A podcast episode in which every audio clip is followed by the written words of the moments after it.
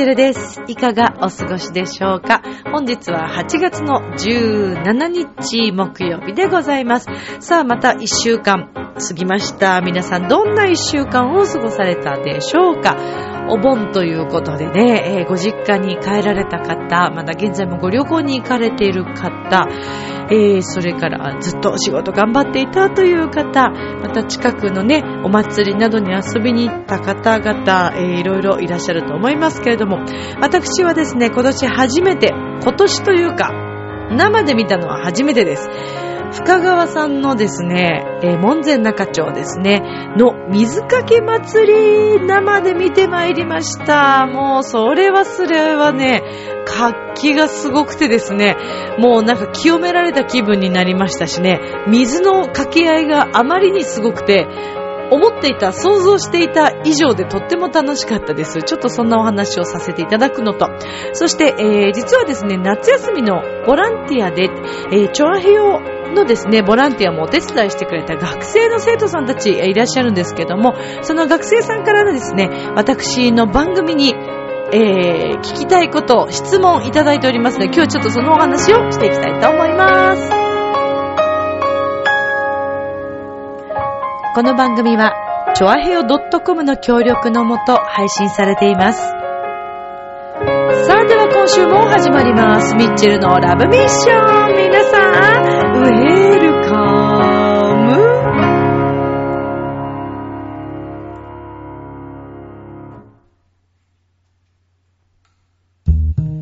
ねえ、楽しんでる？もしかして諦めたりしてない？チョアヘオ .com を聞いているそこのあなた、ミッチェルと一緒にラブはい、ラブミッションということで皆さんいらっしゃいませ。いらっしゃいませって言ってね、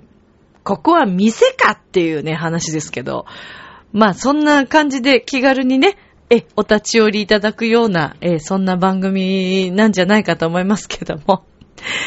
さて、えまずはですね、えー先日私はこの門前仲町のお祭り、水かけ祭り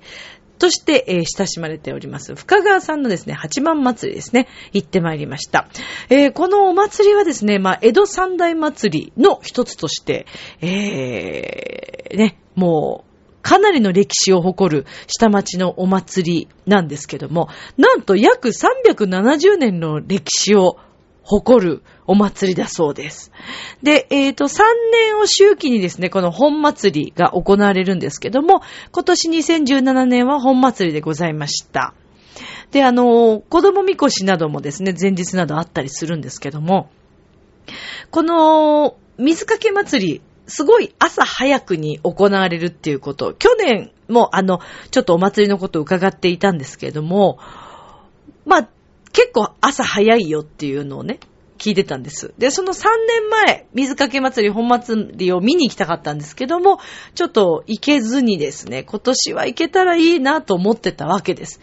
というのも、まあ私ね、神社仏閣好きというお話は皆さんにしておりますけれども、お水って、お水じゃないよ。水ね。水はですね、龍神さんとか、ね、水の神様、水に携わる、神様が多くこうね、いらっしゃる。で、なんかあの、噂によると、この水かけ祭り、龍神さんいっぱいいるよっていう情報をですね、ちょっと小耳にいたしまして、これは行かねばなと思いました。でですね、えー、私あの、割と、割と近くに住んでるんですけど、あのー朝の5時にですね、すごい太鼓の音で目が覚めました。早朝5時、ドーンドーンみたいなね、音がするわけです。そうすると、うちのペロちゃんとポコちゃんがですね、えー何の音かと思ってびっくりしたんでしょうね。泣き叫びましてね。ちょっとあの、このところそういえば、ええ、あの、MK スタジオには、ペロちゃんとポコちゃんちょっと不在ということで、はい、えー、違う MK スタジオの外のお部屋の方にね、おりますね。というのもちょっと最近、あの、下の子、ポコちゃんの方がですね、かなり活気づいてまいりましてね、もうそれこそ祭りで言うともうワッショイワッショイも大変なんですね。えー、ですからもうちょっと最近はね、あの、二人喧嘩が始まってしまって、もうガルーみたいになっちゃうので、え、とっても残念なんですけど、まあ、また気が向いてもうちょっと冷静になったら、え、この部屋にも入れてあげようと思っておりますけどもね、スタジオの方にもね。はい。まあまあ、ということで、この深川松江さん、まあで、あの、5時に起こされたわけですよ。で、起こされたというか、まあね、起こしていただいてよかったんですけどね、それで起きなければおそらく私はもう朝寝ていたんだろうと思うんですけど。で、あ、これはもしかして、あ、お祭りの音だと思ってですね。で、えしばらくすると、えー、担いでる掛け声がちょっと聞こえてきたわけです。で、あの、笛の音とね、そんな早くから。すごいでしょ ?5 時半か、えー、6時近くかな、にはもう、かなり音が聞こえてきました。で、この町内からもですね、えー、おみこしが出ていって、全部で今年は53期、え、おみこしが、はい、出たということなんですけど。で、せっかくだから、じゃあ近いし、ちょっと見てってみようと思って、えー、近くに行ったんですね。そしたら、ちょうど6時半ぐらい、6時20分ぐらいかな、に、あのー、この近所をですね、勢揃いしておりまして、で、まあ、そこから出発して、7時半には、あの、7時半前には、えー、っと、深川不動尊とか、えー、それから富岡八幡さんの前の道、えー、門前仲町の道にですね、すべてこの53期のおみこしが勢揃いして、えー、みこしを担ぐ男女の皆さんもですね、しっかり勢揃いされて発表を着てね。で、えー、まあ、この道、広い通りがですね、片面片面で3車線ずつありまして、全部で6車線あるすごく広い通りなんですけども、その広い通りをですね、門前仲町前は全部封鎖するという。で、その横道とかも、えー、なんと警察の、え、大きな車が出ましてですね、そこも全部封鎖されてるわけですね。で、えっ、ー、と、私の家の近くのですね、広い通りの方も、半面、片面って言ったらいいんですかね。はい。えー、っと、片方だけ全部こう封鎖されてる状態で。で、えー、そっから、あのー、6時半か6時何分かに、まあ、出発をして、えー、門前仲町まで行くと。で、ちょっと一旦家に戻ったんですけれども、まあ、せっかくなので、いや、ちょっとやっぱり門前仲町まで見に行ってみようと思って、えー、この日私仕事もあったんですが、あのー、頑張って、そのままちょっと支度をして、すぐ行ける支度も一応しておいて、で、あの、家を出ました。で、えー、門前仲町まで歩いてですね、そしたら、まあ、すごい、こんなに人だかりがという、びっくりしました。もう、その時間で、かなりの観光客の方だったり、えー、お祭りを見に来る近所の方だったり、もうそれはそれはすごい。こんなに人がこの時間に集まって、しかも道路を封鎖して、道路の中に人がこんなにたくさんいる、警察官もいる、そしてあの水かけ祭りですので、いろんな商店街のですね、商店の皆さんとか、まあ一般のお家の人もいると思うんですけど、お水をもうスタンバってるんですね。もう前日の時点からかなり大きなバケツでですね、もうあの、水が準備されてたわけです。で、行く途中見たのがですね、トラックの荷台をプールにして、そこにももういっぱいのびっちりのお水が溜めてあったりとか、えー、それからですね、割と、あの、面白いお水の、えー、放水の方法がありましてですね、そこはですね、なんと、マーライオンと、竜神さんですよね。竜の形を、あれ多分発泡スチロールだと思うんですけど、すごい大きいな形に上手に作ってですね、その口から水が出てくるという、あれはなかなか芸術作品ですよ。マーライオンは完全に口からあの、ええ、まーって出してましたよ。で、えー、竜神さんも竜からちゃんと口からバーって水がね、出るっていう、すごいですよね。ねえ、他はだいたいこうバケツで水をとか、あとすごかったのがですね、なんと消防士さんたちまで出て、そうなんですよ。あのー、消防士さんたちが使うようなあの、なんですか、ホースからも放水されるというね。恐ろしいですね。こんなに、あの、だから場所を選ばないと、もう多分相当濡れますよ、あれは。で、あの、おみこし担いでる方たちはですね、おみこしに向かって、あの、水をこうかけますので、もう、みこし担いでる人たちはもうびっしょ濡れです。もう大変。いやー、だけどなんかね、ご利益がある、清められる気分になりましてね、朝から本当にあの、楽しいなと思って。そしてあの、ね、えー、東洋町付近というかあの、江戸川区じゃなくて、えっ、ー、と、江東区から、あの、政治家の方ね、あの、テレビでもたまに皆さん拝見することあるかもしれませんけど、柿沢水戸さんという方が、えー、いつもよくこう、担いでいらっしゃいましてね。たまたま私の歩いてて、なんか一瞬、みこし担いでる方がちょっと休憩にパッと来たんですよ。で、お、なんか、ん？なんか見たことあるなと思って、パッと見たら柿沢水戸さんで、えー、おみこし担いでる姿、すごいかっこよかったですよ。はい。まあまあまあ、そんなね。えー、で、意外とちょっとびっくりしたのが、浦安のですね、あの、ピアクリスマスメンバーでもある、えー、シンガーのたくみくんもですね、担いでたと、実は、後であの、Facebook で知ったんですけど、で、私見に行ってたんだよっていう話をしてみたりとか、で、担ぎたいな、来年は担ぎたいな、なんて思っていたらですね、浦安のあの、ご飯屋さんのですね、えー、ご家族も、はい。なんかあの、皆さんで毎年担いでいらっしゃるようで参加しているということで。そしてそれ以外にもですね、あの、歌手のですね、えー、浦安の辰巳純子さんとか、えー、もう担いだことがあるということで、私も Facebook にいろいろ載せてたんですけども、そんな情報をいただいたりしながら、なんか不思議なね、縁を感じましたけれども。いやー、来年以降ね、また何か、あの、ちょっと参加できたらいいなと、今度は見る側ではなくて、参加する側に行きたいなーなんて思いました。まあ、この水かけ祭りというね、本祭りはもう3年に一度3年後になってしまいますけども、来年もね、またお祭りはもちろんありますので、えー、どうういった形になるかわかりませんけども、ちょっと何かご縁があれば、ね、参加したいなと思っている次第でございます。さあ、えー、でも本当に楽しかったんですけれども、えー、今日はですね、えー、8月の、えー、放送分にですね、夏休み企画ということで、えー、実は以前に、これ去年かな？去年、おととしかな？おととしか。えー、ミッチェローニの姿ですですね、私この夏休みのボランティアの、えー、調和表ではこういうのをやるんですよというのを説明しに行くという、ミッチェローニをね、まあ連れてったわけですね。皆さん他のグループの団体の方はすごい真面目にちゃんときちっと喋っている中、えー、ミッチェローニがね、喋るということで、えー、まあ、あの、結構目立ってましたけれども、良くも悪くもね、えー、でもまあいい機会でしたが、まあまあそんなことで今年もですね、このボランティア企画がありました。で、えー、市内の中学生、高校生の皆さんに、えー、サテライト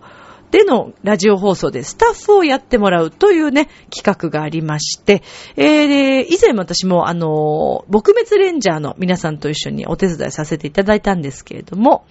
で、今回もこの夏休みボランティアの中でですね、市内中学生、高校生の中の皆さんからですね、各番組、そしてパーソナリティ宛てに、えー、お便りを募集いたしまして、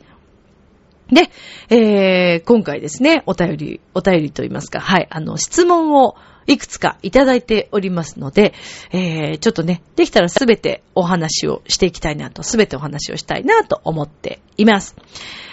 さて、えー、ではですね、まずはじめに、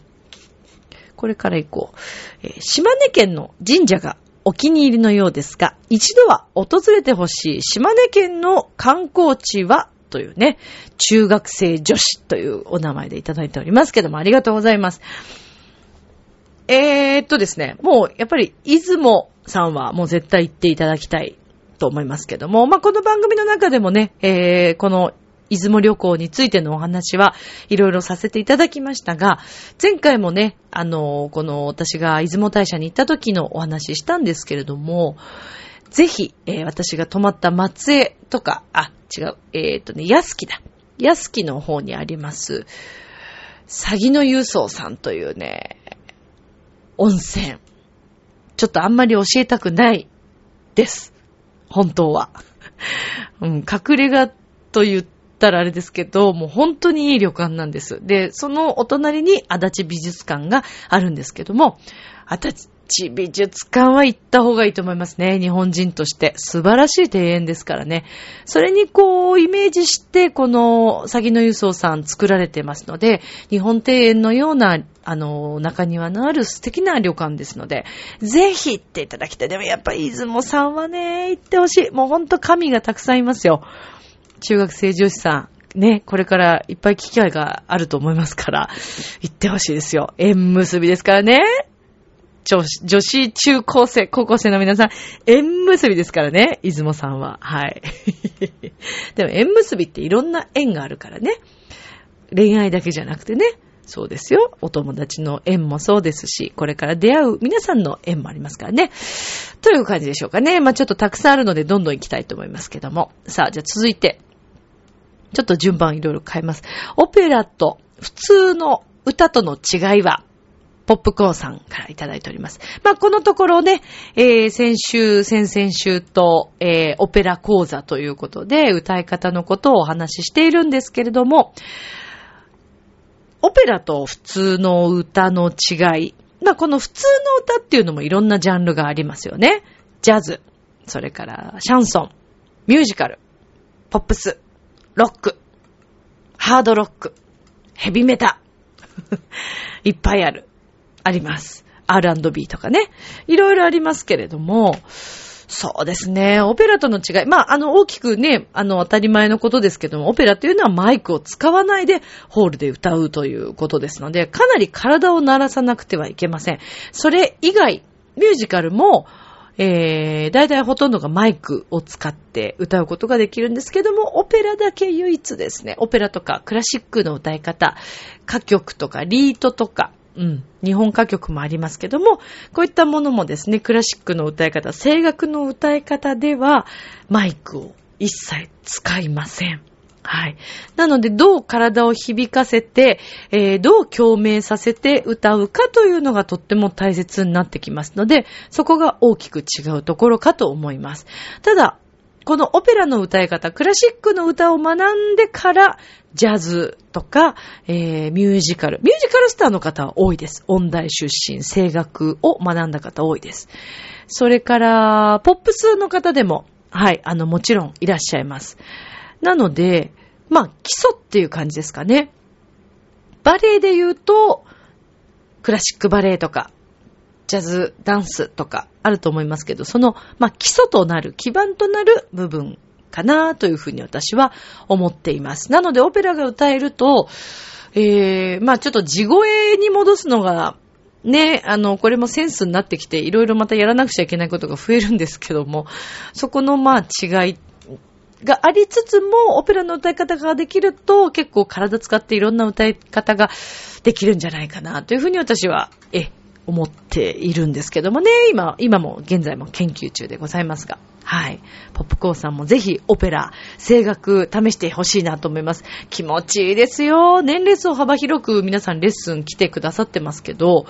皆さん本当によく眠れるとかね、普段のストレス解消になるとかおっしゃってくださってます。うん。中学生、小学生の方でもね、このオペラ、クラシックの歌い方学んでる生徒さんもいますからね。おすすめですね。はい。さあ、では続いて、えー、大学で声楽科に進むのに迷ったりしましたか？高校生女子さん、ありがとうございます。迷いません。迷いませんでした。もう私はあの、中学高校が、まあね、音楽の学校で、えー、と、ピアノを最初ずっとやってたんですけども、高校1年生の時に声楽に転科をいたしました。まあ、正確に転化してからですね、私の転機がいろいろ訪れまして、えー、ピアノを弾いていたよりもですね、うん、そうですね。まあ、いい状態で、はい、結構、あのー、進んでいったわけですね。で、いろんな公開レッスンに選んでいただいたり、学校内のね、とか、えー、それから卒業演奏会といって、代表の方何人かがですね、こう、音大というのは、あの、高校も大学も代表の成績の良かった人たちが舞台で歌えるんですけども、まあそういった、あの、ことも、あの、出させていただいて、えー、すごくいい機会をたくさんいただきました。もうそこから私はもうずっと大学は自分の中学高校の学校ではなく外に出て、えー、演奏活動をしていきたいというのがもうずっとありましたので、大学に入る時の声楽っていうのはもう迷いがなかったです。もうそれしかなかったって感じですね、逆に。で、そうですね。まあ、それしかなかったっていうのもあるし、で、大学に入ると大体皆さん教職とかみんなやっぱ取るんですけど、私は取りませんでした。まあ、家が遠かったっていうのもあるし、2時間以上かけて通ってたので、っていうのもあるし、うん、それから演奏家になりたいというのが私の思いでしたので、学校の先生になるという感覚が全くありませんでした。なので、えっ、と、なんかそういうこう、なんていうのかな。うーん、滑り止めじゃないですけど、教職を取ると、なんかこう、演奏家になれなかったらそっちがあるかな、みたいな風に思うのも自分としてはすごく、なんか自分のポリシーがね、嫌だったので、まあ取っといてもよかったなと今は思いますけど、うん。なので私は取りませんでした。なのでもうね、本当に声楽っていうのはもう、がっつり決めていった感じでしたね。でも、もちろんね、高校生の時ってすごく悩む時期だと思うんですよ。何、ね、将来どうしようかなとか、どんな風に進もうかなって。もうね、いっぱい悩んだらいいです。悩んで悩んで悩みまくって、で、悩むだけじゃなくて実行してみるといいですね。いろいろこう体験してみて、経験してみて違うな、これが合ってるな、とか、っていうのが一番いいんじゃないかなと思います。私は無難な道だけに行くのはあまり、あの、おすすめしないですね。私は体を張っていろいろこう痛い思いもしてぶつかって、研究して、で、あ、これだっていうふうに、あの、考えていくタイプなのでね。うん。まあ、なので、進むのは迷ったりはしませんでした。はい。さあ、では続いて、えー、好きな歌番組は何ですか？中学生男子。ありがとうございます。中学生男子さんね。そうですね。好きな歌番組。えっとね、私あの、んと、普通に NHK さんの、あの、のの自慢とか、それから、歌謡曲の番組とか、えー、それから私は中井正宏さんに憧れてますので、中井さんが、あの、司会されてるような歌の番組とか、えー、以前も結構いろいろ見てましたけども、まあ、最近は、なんかこれっていうのは特に決めてなくて、たまたま見たら見るぐらいの感じですね。歌番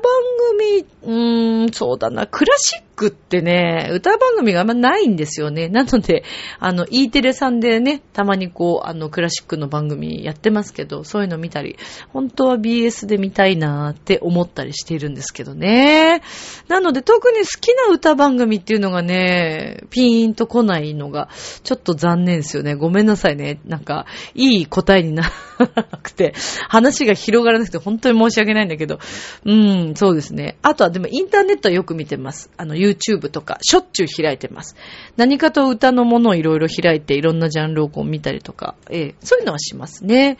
今結構ね、ほら、テレビ番組で流れるのってどうしてもいろいろ限られてしまうので、私はネットの方が勉強になるなと思って、あと好きな歌手とかのものをいろいろ検索して、あの、CD を買ったりとか、DVD を買ったりとか、まあそんな感じのことはしてますね。あ、DVD とかは、あの、歌手の方の見たりします。シンディ・ローパーさんでしょ？それから、えー、セリーヌ・ディオンさんのライブ映像の、えー、DVD を買ったりとかして、すごいいいですよあれは本当に生で見たいなってすごく思いますけどね。まあでも生の音楽には勝てないですけどね。えー、え、はい。ありがとうございます。さあ、えー、では最後です。これはあえてちょっと最後にしました。これはいくつの、でも中高生なのかな？いただいちゃって。不倫や二股をしたい芸能人はいますか？ミミさん。すごい質問来ちゃったね。いや、もうこれ、だってもう中学生、高校生のみんなごめんね、こんな話して。でもさ、あのさ、テレビがあまりにもこの話題を言い過ぎだと思いません？皆さん。ごめんなさいね。私ちょっとはっきりね、申し上げたい。もうどうでもいいと思うんですけどね、もう。また、また後から後から、あの、私この番組でもお話ししましたけど、お便りいただいてね。むつきさんからお便りいただいて、むつきさんどうだったかな？お便りいただいて、そっから私話しましたけど、あの後またさらに不倫、もう流行ってんじゃないかっていうぐらい不倫ネタ持ってきますね。すごいですね、週刊誌さんはいろいろと。ねえ。ということで、えー、不倫や二股をしたい芸能人でしょということは、相手が結婚してる人ってことか。私独身ですからね。不倫したい芸能人？うー私はまあまあ昔から言っているように、えっ、ー、とですね、サッカー選手、ゴン中山さん、まあ中山正史さん大好きなんで、中山正史さんとはデートしてみたいとは思いますね。あとはね、うーんとね、そうだな結婚してる人？えっ、ー、と、松山健一さん。松山健一さんは好きですね。役者としてすごい好きですね。でも、渡辺健さんとかもほらね、渡辺健さんも今不倫でっていう話で謝罪会見されてましたけど、かっこいいよね、やっぱりね。ただ私思うんですよ。ごめんね、ミミさん。ちょっと話がまたそれるけど、役者さんって昔からそういうのあったんじゃないんですかね。政治家さんとか、企業の大会社の社長さんとか、ね？だってこれ芸の肥やしとも言ったりするじゃないですか、役者さんの場合は。だからなんかもうあまりにも今ちょっとうるさいんじゃないのっていうね、そうですよ。大体お茶の間でこれを楽しんでるというか、批判してる皆さん、ごめんなさいね。もしこれラブミッション聞いてて批判してる皆さんいらっしゃったら、もうちょっと本当に申し訳ない。でもこれ私の意見、ミッチェルの意見として言わせてください。もうね、そんなね、あの、批評している暇があったら、なんかやりましょう。時間もったいない。だって、私たちには何にも迷惑かけられてなくないですか？その方たちから。渡辺健さんなんて私だって会うことないし、まあね、もし将来ミッチェルが女優になったらあるかもしれませんけど、そうじゃない限りはないでしょ？斎藤由紀さんがね、不倫してたって、私たちには関係ない話ですよ。第一、家庭のね、関係がどうなのかっていうのも私たちにはわかりませんからね。お互いにだって公認で、例えばですよ。まあ、例えばじゃあ斎藤由紀さんのご本人、ご主人ももしかして浮気してるかもしれない。で、相手言ってるけど実はお互いに公認だったりして、で、相手のね、夫婦もうまくいってなくて、どうぞご勝手にっていう感じだったら、どうぞご勝手にっていう感じだと思いませんかね。あの、最近見た記事の中にもどっか書いてありましたけども、あの、人はですね、なんか10年ぐらいで、あの、ちょっと別の方にね、こう気持ちが、ええー、動いたりすることがあるやらないやら、そんなことが書いてございましたよ。どうなんでしょうね。実際のところはね、どうでしょうね。でも揺らぐことってないですか？人間だから。かっこいいなとか思ったりしません？かっこいいな、この人とかは、この人と一緒にご飯食べてみたいなとか、えー、この人とお話ししてみたいな、この人と手を繋いでみたいなっていうところから、なんとなくいろんなことを想像したりとかね。でも私いいと思います。それこそ一時ほらあの韓国のスターの方たちがね、えー、大人気で、主婦のね、えー、方、また年配の方がすごくこう、恋をして、ヨン様とかに恋をして、さらに皆さんがこう美しく綺麗になられてっていう、あったじゃないですか。いいと思いますよ。全然全然いいでしょう。そんなの可愛いもんですよ。いいです。だそれだって心の浮気とも言えるじゃないですか。旦那さん置いて、韓国に行ってとか、ね、ツアー組んでってあったじゃないですか。どこまでもまあ浮気とか、まあね、不倫の範囲に入れるかなんですけど、まあ不倫はでもね、私これだけは言わせてほしいんだけど、軽いのはダメ。軽いのはね、私人間を成長させないなとは思ってます。あの、不倫するんなら、本気で不倫したらいいと思いますよ。やばい、こんなこと言って。やばい、こんなこと言っちゃいましたけど。でも私何でもいいんですよ。本気だったら。本気だもんだって。本気でじゃあ生きたらいいんですよ。そう。だからね、あの人がどうだ、こうだ、不倫してる。うわ、もう怪我らしい。とか。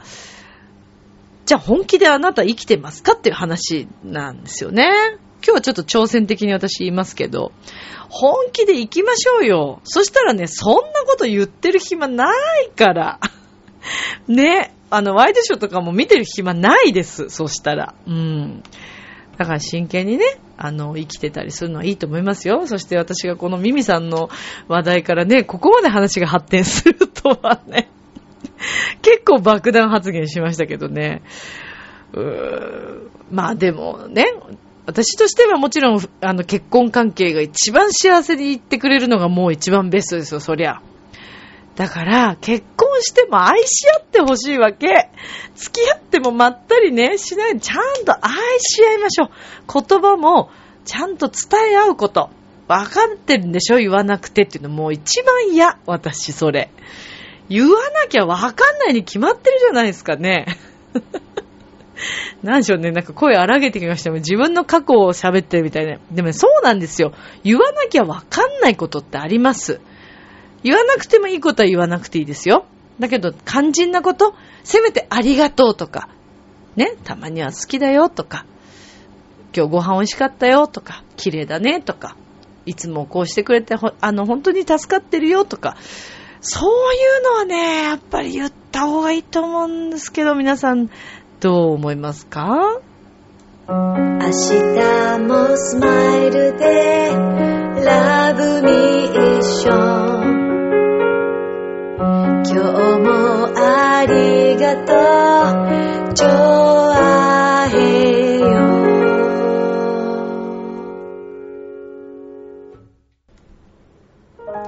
はい、ということでエンディングですけど